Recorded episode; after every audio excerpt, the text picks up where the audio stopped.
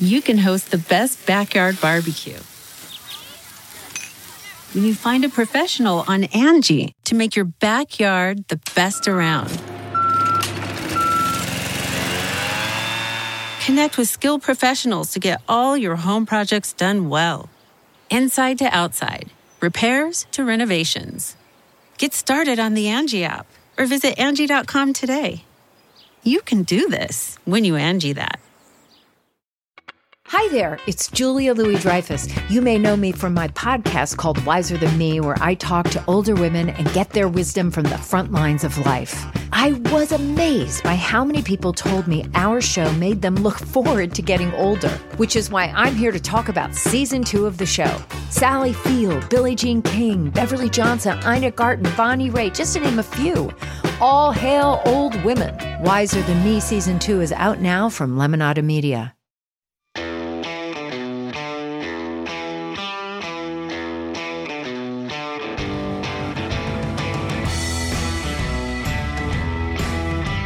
Welcome to Right on Hollywood with Christian Toto, part of the Just the News Podcast Network.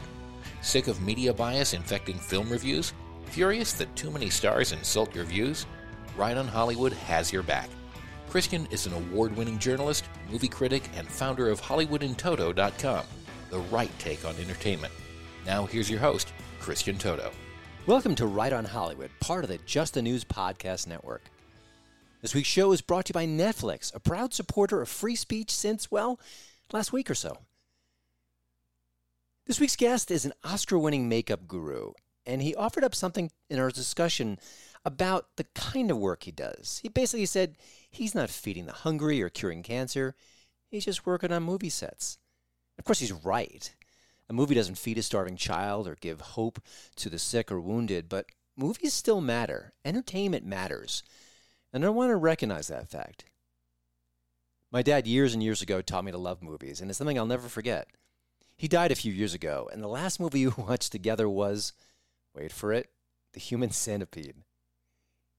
Dad enjoyed it almost as much as I did. I guess we're that kind of family, but no apologies here. Still, I look back on that moment, and you know, he was pretty sick at the time, but it was just a father and son watching a movie together recoiling at times, laughing at other times. That moment mattered to me. And how many great memories has Hollywood given us over the years?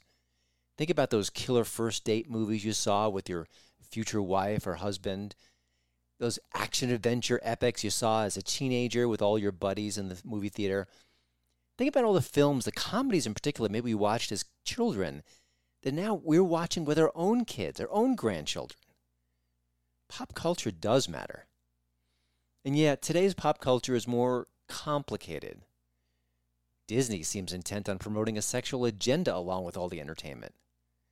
Actors often bully people who don't align with their worldview. Too many films right now lecture us when they should be making us smile or think or just entertaining us. These examples aren't great, and they're certainly upsetting, but they remain the exception for now, even if they're growing in number and ferocity. Now, as you may know, this podcast can be pretty hard on Hollywood. I think the industry deserves it, more often than not. But I don't want to forget about the little kid who was watching Abbott and Costello movies with my dad so many years ago. That's why I got into this business in the first place. You know, Hollywood, warts and all, and there are a lot of warts, can give us joy like few other industries. And sometimes it could even take the pain away about a year and a half ago, my wife was going through a number of tests and surgeries. She had breast cancer and she needed a lot of medical help to help save her. And we think she's through the worst of it now, although if you're a cancer survivor, you know it always could come back. But I remember sitting with her in a hospital room at one point. She was in bed. We were both waiting basically for the surgical process to kick in that day. I'm sure she was scared, although she didn't say it. And I, I know I was scared, at least for her. But we had to pass the time because, you know, no, it could have been 10 minutes, 20 minutes, two minutes until the surgical process kicked in. So what do you do? Well, I took out my phone, hit my YouTube app, and together we watched comedy clips from Sebastian Maniscalco. My wife and I smiled, we laughed, we held each other a little bit closer. It, it didn't last long. The surgery process kicked in pretty quick, and I put my phone away. But for that moment, we forgot all about why she was in that bed in the first place. At least I know I did. I think she did too. And you know, I'll always be tough on Hollywood when the stars deserve it, when the industry deserves it. And like I said, that's early and often. But I can't forget the other side of Hollywood the side that makes our lives better, brighter, and even chases away the pain, if only for a moment. Don't touch that dial. You're listening to Right on Hollywood. What's the dial? Okay, it's time to commit. 2024 is the year for prioritizing yourself.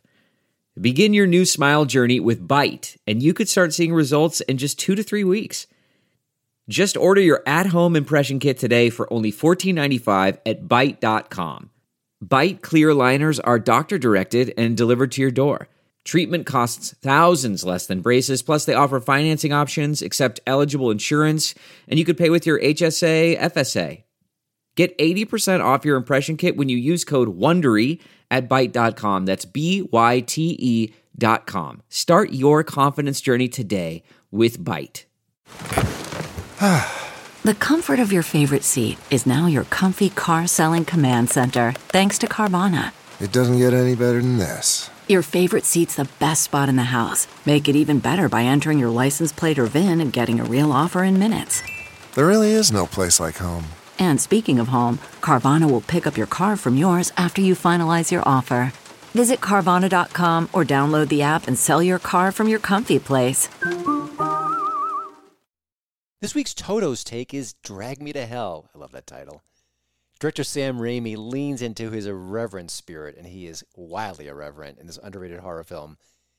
We watch a loan officer who rejects an elderly woman's request for an extension. She has no money, the bank is calling, and of course, when she doesn't get that rejection, all hell breaks loose, literally.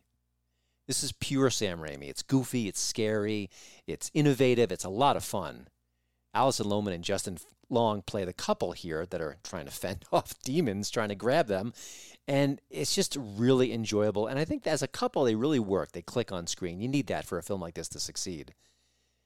The effects can be a little cheesy, a little over the top for sure. That's what Sam Raimi does, but they're good enough. They're not a distraction. And uh, the fun part is the main ingredient here. This is just a fun movie, especially for horror fans. Now, Raimi delivered this film in 2009, which is basically when the Spider Man cycle ran through. And you get the sense that, you know, after working on three big budget movies, I'm sure the, uh, the powers that be were holding him in to a certain degree. He couldn't be his true crazy self, but this is where his heart lies. This is kind of the story he loves to tell. You could just sense that. Now, the film made a, I guess, a minor splash at the box office. It didn't, didn't bomb, wasn't a major hit, but seeing it now reminds you of the old Sam Raimi now, he just directed Doctor Strange in the Multiverse of Madness, and you could just sense he's compromising on a certain level. You know, delivering what the MCU needs, what it wants, what the big bosses want. But, you know, at the end of the day, he's the Evil Dead guy, and you want to see that kind of craziness, that kind of irreverent sense in his films. And that's exactly what you get with Drag Me to Hell, which is lurking right now on Hulu. And if you're a horror fan, if you, or if you missed it the first time, I think you're in for a treat. I met this week's guest while visiting the set of Terror on the Prairie in Montana late last year. That's the upcoming Daily Wire Western out this summer. No release date yet, but we'll definitely let you know. His name is Jeff Dawn, and he seemed almost too good to be true, especially for a journalist. I always interview people, ask them questions, find out their background, and I, the more I learned about Jeff's background, the more I thought, man, only in the movies, right? He's an Oscar winning makeup artist whose father, grandfather, and uncle all did the same for various Hollywood productions. You might have heard of a little film called Wizard of Oz. Yep, Jeff's grandfather worked on that particular film on the makeup division. Now, Jeff's own Hollywood story is just as cool and just as magical. He's worked on some of the biggest films in modern memory, and that's not an exaggeration. How about The Terminator, True Lies, Star Trek IV, Total Recall, Predator, Get to the Chopper. Sorry, couldn't couldn't hold back there. And so many more. TV shows aplenty too. He's done it all. He also got an Oscar for his work on Terminator 2. And I got the chance to see him in action during that Daily Wire shoot, which was a lot of fun. You don't get to, you know, as many interviews as I do, as many, uh, you know, uh, people I meet along the way. You don't often get on a movie set and see the, the hard work in action. It was just great. Now, it turns out Jeff is also a conservative. And that part of his resume is something he doesn't hide. He talks about it. And we have a good conversation about it in a few minutes. You'll hear it. There's no fear here. I kind of guess he's too talented to cancel, but Hollywood, you never know. Now, just one other quick note. This turned out to be, I think, my longest interview to date on Right on Hollywood. I was talking and having a great time and enjoying the conversation. And then the little Zoom account symbol popped up and said, You will need to shut down this conversation very soon. So I had to do just that, but I would have kept on asking questions and questions all day long. Jeff is not only a super talented guy, but he's a great storyteller, born storyteller, you could say, with lots of cool behind the scenes story, as you'll find out in a minute. I hope you enjoyed my chat with Jeff Dawn. I know I can't wait to hear it again. Jeff, welcome to the show. I've been really looking forward to this conversation. But before we begin, I think it's maybe beneficial to define some terms here. Makeup artist. I think people have an idea what that is. Obviously, you're among the best of the best. How do you describe it to people? And do people have a misperception about the work you do when they hear the title? That's a good question, Christian. First off, thank you for inviting me on this. I'm a big fan. I'm a big supporter of, of everything from your books to your podcast to your your shows, and I am honored to be here today. Thank you. The, the question of makeup artist, I'm asked this a lot. Of course, living in Oregon, if you're in Los Angeles, say makeup artist, and people go, "Oh yeah, I've got one on the left of me at, in my neighborhood, and one down the street." And, you know, everybody knows everybody in the film business there. But up in Oregon, you say makeup artist, and people kind of stare at you for a second and go, "What? Uh, you work at the mall, or you know, you, you, and I go, no, no, I work for film and television. Oh, anything that I've heard of? Yeah, yeah, probably. You know, so I try to creep into that without, without you know, uh, having who I am and what I've achieved come in the room first. Let them ask the questions. Yeah. But basically, there are there is the makeup department head who is the boss. Just as there are many department heads on a film of grips and electricians and camera, you are head of a department and it is up to me to i get hired by a producer or a director or a production manager somebody with some clout and power because any department head that's hired you have the the ability to either make the person that hired you look good or bad mm-hmm. you know you're, you're, you're i'm responsible for hundreds of thousands sometimes millions of dollars i'm responsible for very important timing getting the actors and actresses out on set on time looking right and also something that's really not spoken but very important is getting their head together. Actors and actresses come in, they're cranky, they're they're they're complaining, they're insecure. You know, not all of them, of course. We're all human, but it's kind of my job to say, all right, you know, you're looking great. We've had this conversation. Um, I hope I've been helpful, and go out and and and put that energy you're putting into this conversation on screen. And, I would imagine that know, a lot of your work is psychological, is kind of reading the actor, knowing what he or she wants, when to press, when to pull back, right? Very, very much so. You know, actors, I always say they're like a bunch of children. you know, they want to cry and scream and kick and go on the floor, but they have more power. So you have to be careful of these children. Sure. I have great respect for actors. I, I, mean, I love I love method actors who are some of the most difficult actors to be around. The, the term method actor is somebody who completely buries themselves in their character. You know, if they're a paraplegic or they have a, a speech impediment, uh, some actors want to be called the name that they are given in the script and they stay in that character. Well, that can be difficult to be around, but I've learned to not only work around people like that, but very much appreciate what that discipline does to transferring it to the screen. That's interesting, and I'd, I'd expect the opposite, but you, you you can kind of roll with that. With oh, that I you know I, I, I actually get along very well with difficult people mm-hmm. because mm. of my age and my resume. That usually comes in the door first. They know, and if they do something that's disrespectful or inappropriate to me or somebody that's under under my my department, then I will call them on it. And uh, this has happened many times. And depending on how you handle it, Sometimes they don't like it. Sometimes they appreciate it. They, but they always respect you for it, mm. especially mm. if they know you're dead right. Yeah. Now, your father worked in this field. Your grandfather, I believe, your uncle as well. Am I, do I have that right? Yes, okay. my grandfather was head of the MGM makeup department for over 15 years. He came to Hollywood from Kentucky with his horse. He was an artist. He became um, an extra. And soon they learned that he could be anything that they wanted the next day. If they wanted a, you know, a bearded miner, to come in all dirty, if they wanted a Middle Eastern, this was in the days before this was an issue, Mhm. you know, and they would make anybody into any ethnicity. Of course, we can't do that now. But he would create these different characters and come to work with his horse. And soon producers and production managers and, and directors and actors saw this. And back in those days, directors, I mean, the actors did most of their own makeup and hair. So suddenly he was seen as somebody to help them out. And before you knew it, he was head of the department and was responsible for over 100 films during his rule, including The Wizard of Oz. I'm familiar with that title. A small little movie that That's most right. people won't have to look up on IMDb. And um, and then my father came along after World War II. He was a, a, a P-38 fighter uh, pilot with all kinds of credentials, and he became a makeup artist, a very respected special effects makeup artist. Uh, worked with Alfred Hitchcock for many years. Did the original show uh, uh, uh, Mission Impossible, won an Emmy. He's the one who taught me, and then his brother Wes also was a makeup artist for film and TV, big films, for 35 years. So now I've been doing it for 41. I'm the third generation. Now, you say your da- your father taught you.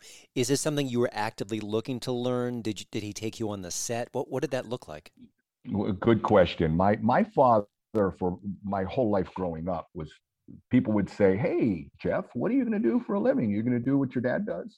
And my father many times would jump in and say, "No, he's not going to do the makeup. He's going to be, you know, something else." Right, right. And I, so I heard this my whole life, thinking, "Oh, okay, I don't want to disappoint him." And I, what I realized later on, it was just him. He realized how brutal the business can be. It can be very rewarding for Mhm. travel and money and adventure and lack of boredom and just life experiences, but it can be brutal on a family. It's you know you're gone for weeks and months at a time. When you're home, you're exhausted or not even there because the hours are so long. I tell people when I lecture about department heading, when you're department heading, it's almost like you would be having an affair. And people look at me like, what are you talking about? I go, think about it. You come home, you're exhausted. You've spent all of your emotion, your passion, your interest, your enthusiasm on another entity. You have nothing left to give your spouse or your mate. It doesn't need to be some stripper named Fifi. It can be the show that you're giving that all to. And it can be very destructive, as it was with my, my relationship. I've been divorced for many years now, but that's that was pretty much the reason why. And um, I wouldn't do it any other way because I love my life and I love my children and, and, and life has been great to me, but that was a cost of it. So he was telling me, no, no, no, you don't want to do that. And then suddenly I got a hold of his union book. This was back in the late 70s. And I realized that as a makeup artist, I could make over a hundred dollars a day. wow. You know, and I was making, you know, 40 bucks or 30 bucks a day or something at a lumber yard at the time and going part-time to, to college. And so I decided I want to be a makeup artist. I had helped my father in the lab doing special effects for years, sculpting and mold making and creating all these things. Um, but it was just a job. Yeah, yeah. So I went to my uncle, who was also a makeup artist, and said, Wes, I don't want to tell your brother, my dad, but I really want to be a makeup artist. Can you train me? yeah. And he said, sure. So for the next six months, I followed Wes around. I, I did makeups. I, you know, went on sets. Of course, I was non-union. I couldn't do makeup, but he would still let me. Hey, Jeff, trim this beard on this guy. Do this. Go do that. So finally, six months later, I went to my dad and said, Dad, I don't know how you're going to react to this, but I really thought about this. I researched it. I trained. I talked to Wes about it, and I really want to be a makeup artist. And it shocked me because he said, fantastic, I'll train you because he wanted me to figure it out. Yeah, he wanted me to make up my own mind, you know, just okay, here's, you know, nepotism, you're going to get in and do what I do. And then he was all in and he trained me for the Uh, next year. That's a great. That's a great parent. That's a that's a wonderful way to approach it. Now, Yes. you know, the work you do is extremely artistic. Maybe not in a conventional sense, like painting on a canvas. But did you find growing up that you had those skills as well? Did you have other sort of more traditional artistic sensibilities, or did it really pour into this specific outlet? Well, I, I was fortunate that I was raised in an artistic family. Mm. My father was a fantastic artist, whether it was sculpting, painting, visualizing, creation. He also had the confidence that he used to say, if I had enough money and time, I could build a rocket ship and fly it to the moon. okay, of course he would have died on, you know, on, on takeoff, but that kind of confidence was instilled in me, and then I've instilled that in my two children now. Um, and my mother also was very artistic. She was a fantastic painter, and just so I, I had that in the genes. I haven't embraced it with the passion that so many wonderful artists do out there. To me, it's a tool. I love to get into the whole artistic realm of creativity, but then I have to click my brain over and become the business person. Yeah, yeah. Because I'm very much a business department head in the film business. I the makeup is pretty easy to me now. Yes, I have to think about it. Yes, I have to practice it if I haven't done a bald cap in six months or a year, you know, but it all comes as like bicycle riding. It comes back. It's the business part. It's the politics. It's the craziness. When things get crazy on a set, I'm like a, you know, a dog wagging its tail. It's like, ooh, now we're having fun. Now we're going to start testing people. Right, right. Now we're going to look around and see what people are made of, you know. So I, I the, the, the crazier the business gets, I kind of just love that. Now, I want to ask specifically about a movie that earned you an Academy Award, Terminator 2 with James Cameron. He's one of the most uh, how do you even describe James Cameron? He breaks boundaries. he's an innovator. He he strikes me as someone who has a very specific, unique vision. I would think that would be challenging for you, but it sounds like maybe it was the opposite. Any memories of working with Cameron and, and what that was like as opposed to someone other director? Tons of memories. Terminator One, uh, Terminator Two, True Lies, um, Terminator 3D that was made for the Universal Studios, um, and, and, other movies that I couldn't do that he would, was wanting me to do. And and at the time, this was in 1983, I I got a call from a producer that no one had heard of named Gale Ann Hurd. of course, Gale Ann Hurd is a huge producer. Huge. Ended up being one of James Cameron's several wives, and um, she was producing this. And she said, We'd like to bring you in and talk with you. So I went up to Gale Ann Hurd's house up on Mulholland Boulevard, looking out over the San Fernando Valley in Southern California, where I met this no name director named James Cameron. Of course, James Cameron was, uh, uh, this was his second film. He was fired off of Piranha 2 um, because his vision was different than theirs. Hmm. Um, he had been a, a production designer for um, uh, Corman, and for you know, he was a very very talented guy who had written Terminator One, and had put together like six point nine million dollars, uh, which was very low budget Sure. um, for this huge film that took us ten weeks to shoot. And I interviewed with them, and they said, "Great, you're you're just exactly what we're looking for. You have uh, you know makeup effects background, and you're hungry, and you're non-union, and you'll do it for eight hundred dollars a week." And they said, well, you just need to meet with Stan Winston. Stan is doing our, our, our makeup effects, and he has it in his contract that he gets to finally approve any makeup department. No problem. So I go over and I meet Stan Winston at his shop, and I'd never met Stan. He knew of me through my dad. Of course, he knew my dad. They were both at the same circle, and we got along great. And he said, "Okay, kid, uh, you, you're on. Welcome to the show." And he had said at the time, um, he goes, "We're doing a test on Arnold." in about a week, I'd like you to come and observe. Great. Well, I was the biggest fan of Arnold Schwarzenegger. I was into bodybuilding at the time. I'd watched all of his movies and I literally had posters up. I had read his book several times, Education of a Bodybuilder. I was besides myself. Mm-hmm. I'm going to work with Arnold Schwarzenegger. I might even be able to work on him. I might be able to touch him. so a week come, goes by and I go to Stan's studio and we're all there. And we were going to do um, a, Stan's people were going to do these eyebrow covers that covered Arnold's eyebrows to give the look of Arnold after he'd gone through the fire and his hair was burned and his eyebrows were burned off.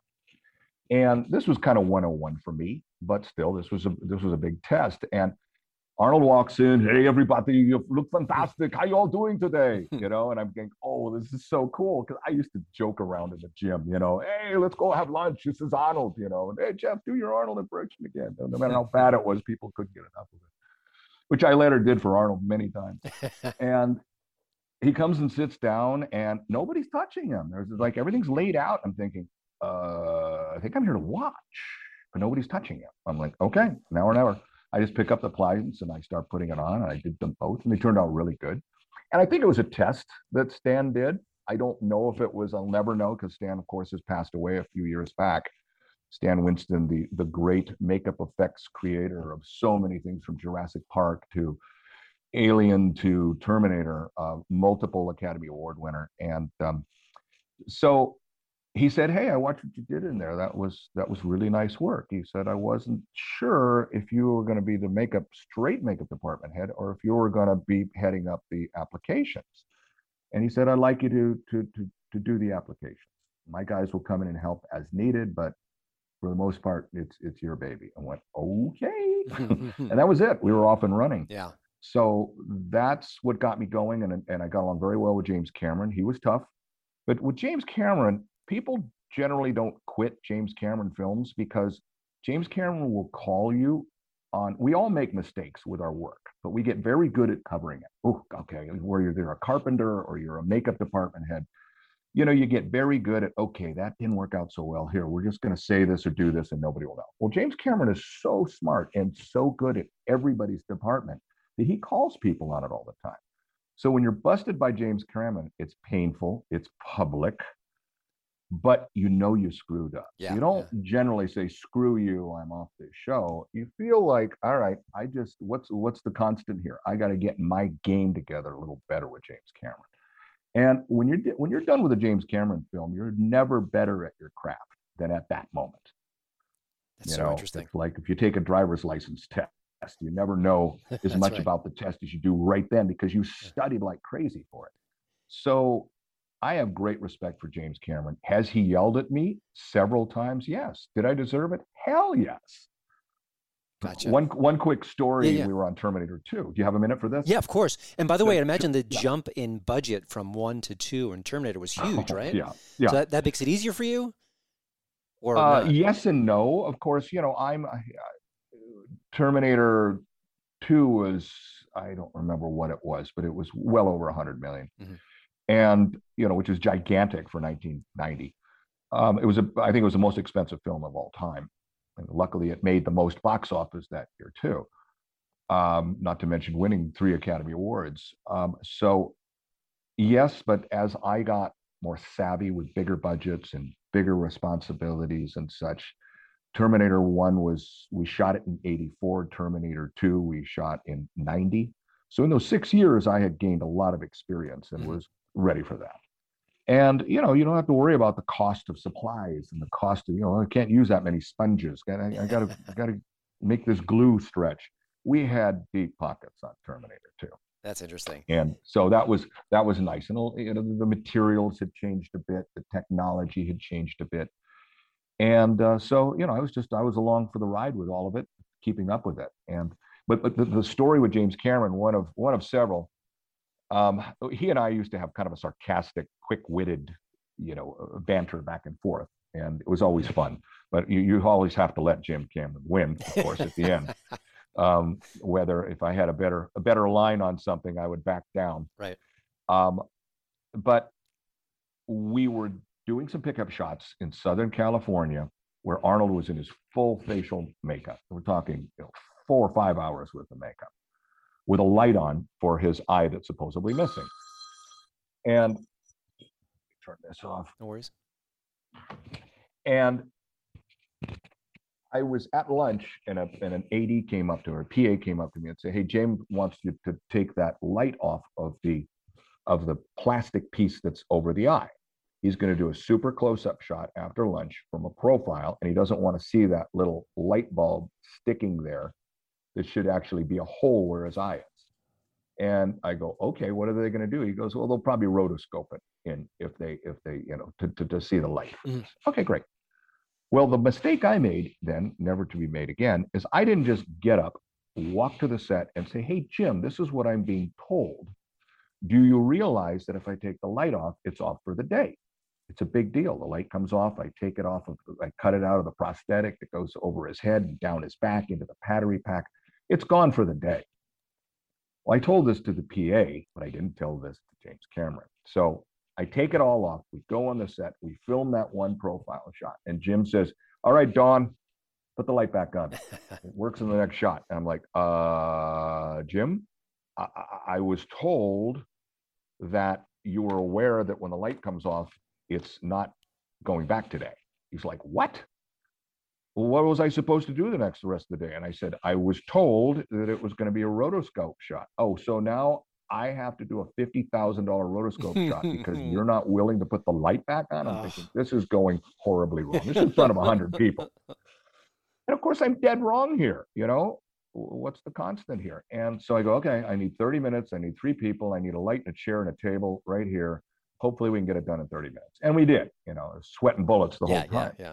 But you know, there are times like that that you get yelled at, and it's just like I deserved it. So help me God, I'll never do that again. Yeah.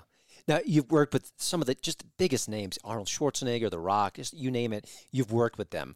Is there one actor? And I think if we had a few beers, maybe we'd talk about the opposite of this question. But is there one mm-hmm. actor you worked with who is just a delight, or just easy to to kind of coordinate with, or makes your you, job you easier? know, I, I have been so fortunate, and luckily there, there are horror stories out there, but luckily the kind of shows I do, the kind of people I work with, and my own approach to it, I've found that actors and actresses generally treat me and makeup artists and hairdressers in general very well. good, good. We're there to make them look good. We're there to take care of them. We're in their space. We're touching them. We know their vulnerable, insecure sides. We see them at their worst. They generally treat us with respect and, and, and joy. Um, that said, I've never been the type of person that goes out and hangs out with actors and actresses. I, I tell people when I lecture on department heading, I say, everyone in here probably wants to work with stars. And they all raise their hand. Yeah, yeah, yeah, because it's good money. You know, oh, you come and go with a star, all of that. And I said, what you want to be very careful of is you do not support them in the lifestyle that they are accustomed to at that moment too much. Meaning, if they're into golf, if they're into drugs, if they're into gambling, if they're into drinking, if they want to party, whether it's positive or negative, I've seen many times, not with myself, but with other makeup and hair teams that work for stars, that that star goes through a change. Oh, my career is falling apart. Time to clean house. Get rid of my agent, get rid of my my, my uh, you know my publicist and my accountant and my attorney, all these things. And they and if you have been supportive in something that they deem is now negative that they no longer support, you're gone. Oh, you know, wow. if you used to party with them and now they're going to AA, you're gone. So my suggestion is be professional, do your job, be polite, and do not try to be who they are. that and is that excellent is- advice. I bet. Oh that's, man, I know because people want to do Yeah. that. Oh, hey, let's go party. Let's go do this. Oh, I'm not into mm-hmm. drinking, but he wants to do some shots. Let's do that. yeah, Well, yeah. those days end for those actors and actresses, and they will clean house and get rid of you in a heartbeat. Very interesting. Uh, Jeff, I know that you're a right of center person off screen, and and while you think that would have absolutely no impact on the work you do, you don't work on political matters, you work on special effects and makeup. Does it has it been an issue in any capacity through your career? And I guess I'm probably asking more specifically more recently, just because the tenor of the times, we're a more tribal nation, we're kind of at each Right. other's throats. How has that impacted your career, if at all? Well, I mean, my career having to do with politics involved really wasn't much to talk about until just a few years ago.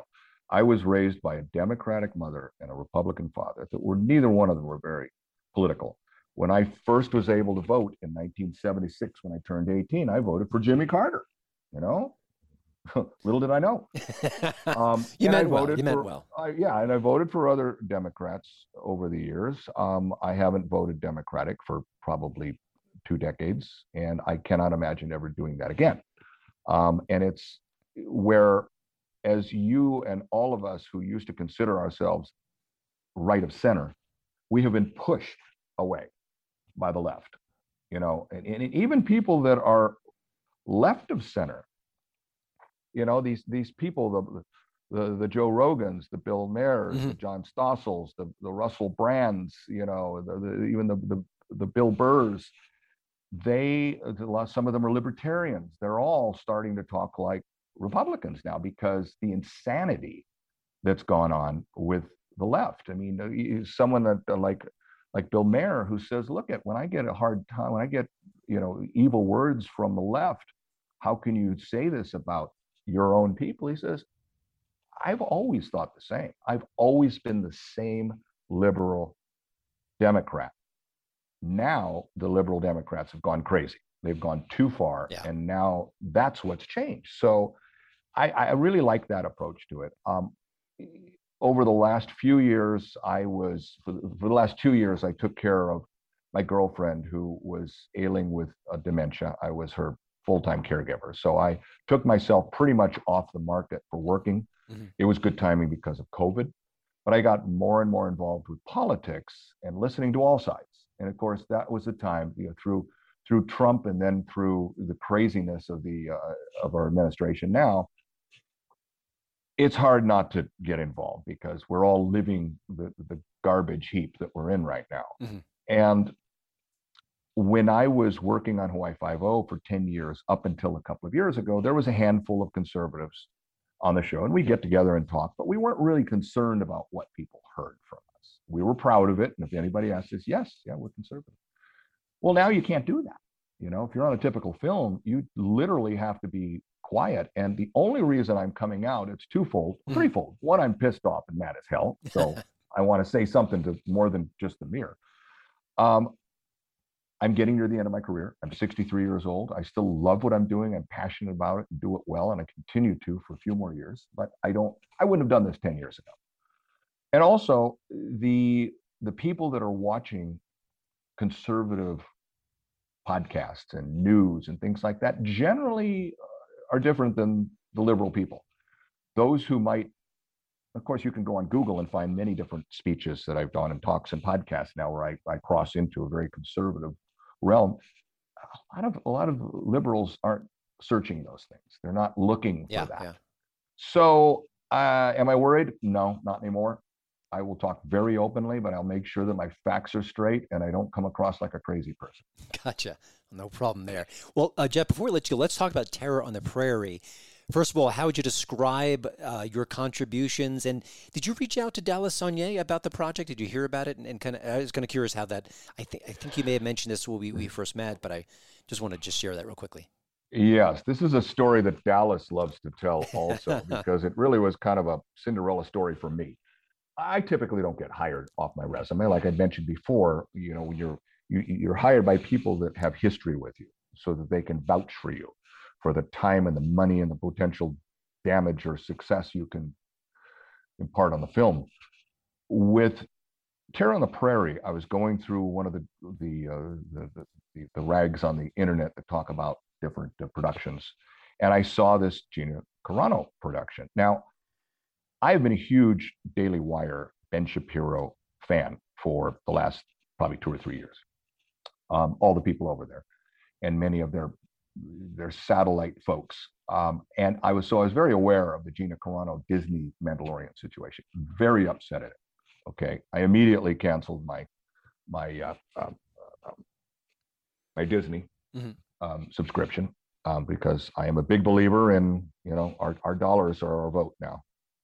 Just like uh, DeSantis says, you know, for for Florida, you know, people people vote with their feet. Well, people vote with their dollars. Yep. Yep.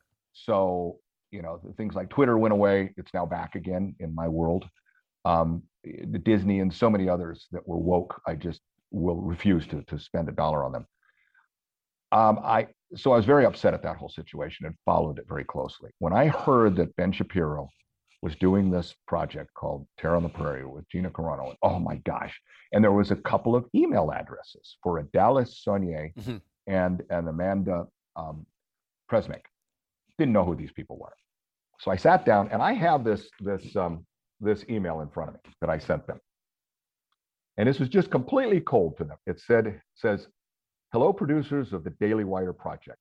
As a loyal conservative follower, Ben Shapiro and all at the Daily Wire, I have been enthusiastic for this project since learning of Miss Carano being let go by Disney. Then learning the Daily Wire would support her and create a non-woke project for her. If I could be of any help on this film, I'm all yours. As you can see, my qualifications are strong. And I sent my resume. Thank you, Jeff Dawn, a rare conservative working in the film business. Well, I immediately, and I thought, okay, that's just a, you know, forget it. I'll never hear from that. I immediately get an email back from Dallas saying, wow, thank you, Jeff, exclamation point. My producer, Amanda, will be contacting you ASAP. I got a call from Amanda. We talked for about an hour realized that, as Amanda said, we're on the same team. Yep. And we talked everything from COVID to, um, you know, which I'm, I'm, I'm a, a, a, for me, I'm a vaxxed person. I, it works for me, but I'm also, I will fight for other people's right to have a choice. You know, I I'm with you. I get I'm vaxxed in the same crazy way. about- So yeah, you know, and for whatever reason, whether it's uh, immunity, whether it's religion, whether it's toxicity, you're pregnant. I don't care if it's important to you. I'm 100% supportive of it. And when you know when the government says you have to do this or you're going to get fired, uh, you know, I I want to go to the computer and start writing letters. Um, so, you know, I was, and she said, well, we don't have a, a, a vaccine mandate on this. We don't care who's vaccinated and who isn't. We will test for COVID. We do not have a, a, mask mandate. And I'm like, oh, we're shooting in, in, in Montana, which I love because I resonate with with Montana very well. I moved to to a rural town, Bend, Oregon, 32 years ago. And Oregon, now it's no longer a cute little conservative rural town. Um, but I, I still gravitate towards those little areas and states. So I ended up hiring a crew. Um, none of them were vaccinated. Was not a criteria for me. Uh, I talked to them about masks. Are you okay with not having masks? We will be tested. Yeah, no problem, no problem. We all met up over in uh, in, in Montana, met everybody, um, and I have to say, and I've said this so many times in interviews and to people like Dallas and, and Amanda, of the 40 plus films I've department headed, I've never been on a film that I've enjoyed as much. I've enjoyed the people as much, and that has been as diverse as as it was. And who would think this conservative film, you know, shooting in Montana? I had a relative, a, a very liberal, um, older, very educated Portland relative say to me when I got back, did you find the people on the show and in Montana to be bigots? Were they racists? oh my gosh. And I laughed and I said, you realize that this was the least racist film I've ever been on? We had, I had a black hairdresser, we had a black first AD, we had ethnicities all over the place, and none of them were a quota. None of them were deemed by the studio. They were all people that wanted to work on the film that had qualifications, and it wasn't a big deal whatsoever. You know, when I'm doing bigger films, uh, departments stick together, ethnicities stick together. You just kind of gravitate more towards your people, it Mhm. seems, when you're on these, you know, 100, 200 million dollar films. With this smaller budget film, we were, I know a little bit about everybody on the show. I've had dinner with just about everybody on the show. I've driven people back and forth to the set. I don't care who you are, what you do. We were all so close. And oh man, am I thankful to them Excellent. because I had the greatest time. well, I can't wait to see Terror in the Prairie. It's coming this summer. We'll have more information on that shortly. Jeff, what a treat to have you on Right on Hollywood. Of course, watch the Daily Wire, read the Daily Wire. They'll be giving you updates on when the movie is coming out. I was on the set, and uh, I just couldn't be more intrigued, more excited to see it. And uh, Jeff, what a career! Uh, I wish I had more time, but uh, I, you know, your your your work speaks for itself, and I just love your attitude and. Keep making movies look better and look making stars look uglier if they need be or or more scary whatever the whatever the case may be thanks so much Thank you, Christian, for this. And I, I love, you know, I, I- I've got a radio voice, so I like to get out there and, and, and, and share some of my experiences and maybe even a little wisdom at 63 years old once in a while. So happy to help you or any of your friends with any of these any of these conversations.